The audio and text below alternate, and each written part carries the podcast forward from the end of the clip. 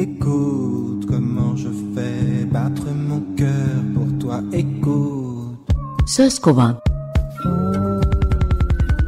Sözcüklerin kökenleri. Hazırlayan ve sunan Hatice Örün. Escucha corazón, mi corazón latir por ti. El latido de mi corazón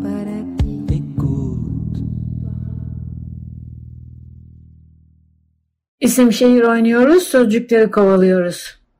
H harfiyle başlayan yer ismi olarak Hisar'ı seçtim.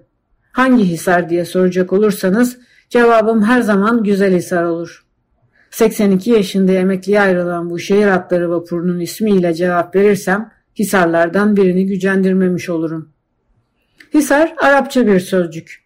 Ha, sad, re kökünden geliyor. Anlamı etrafını çevirmek, kuşatmak.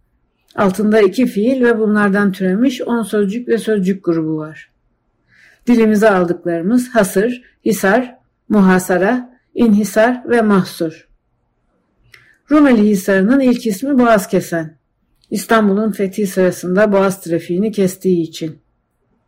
Haftaya Halil ismiyle başlayıp Rumeli Hisarı'na gideceğimizi söylemiştim.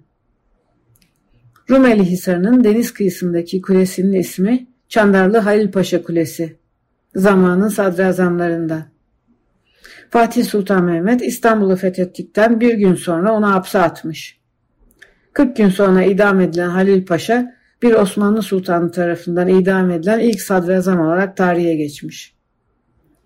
Yer ismi diye Hisar'ı seçmemin asıl nedeni senelerce kafamı kurcalamış olan bir beyittir.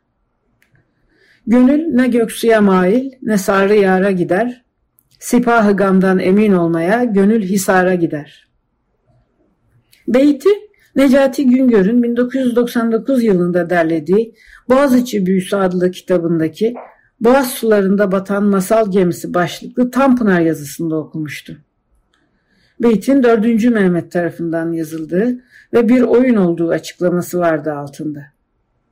Arama motorlarında baktığınızda her yerde beytin sahibinin 4. Mehmet olduğu yazılıdır. Yahya Kemal'e atfedenler de var.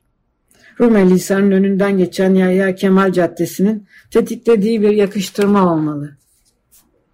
Beyt'in 4. Mehmet'e değil de 4. Murat'a ait olduğunu öğrenince Sarıyer'den Göksu'ya Boğaz'ın coğrafyasıyla boşuna uğraştığımı, bunun bir melankoliyi anlattığını anladım.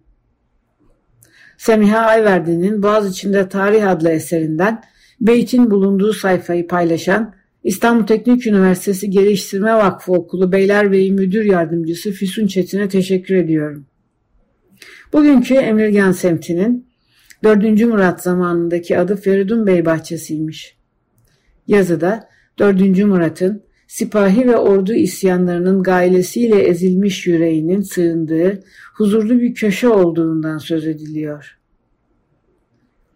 Beytin altında yazan satırları alıntılayarak bitiriyorum.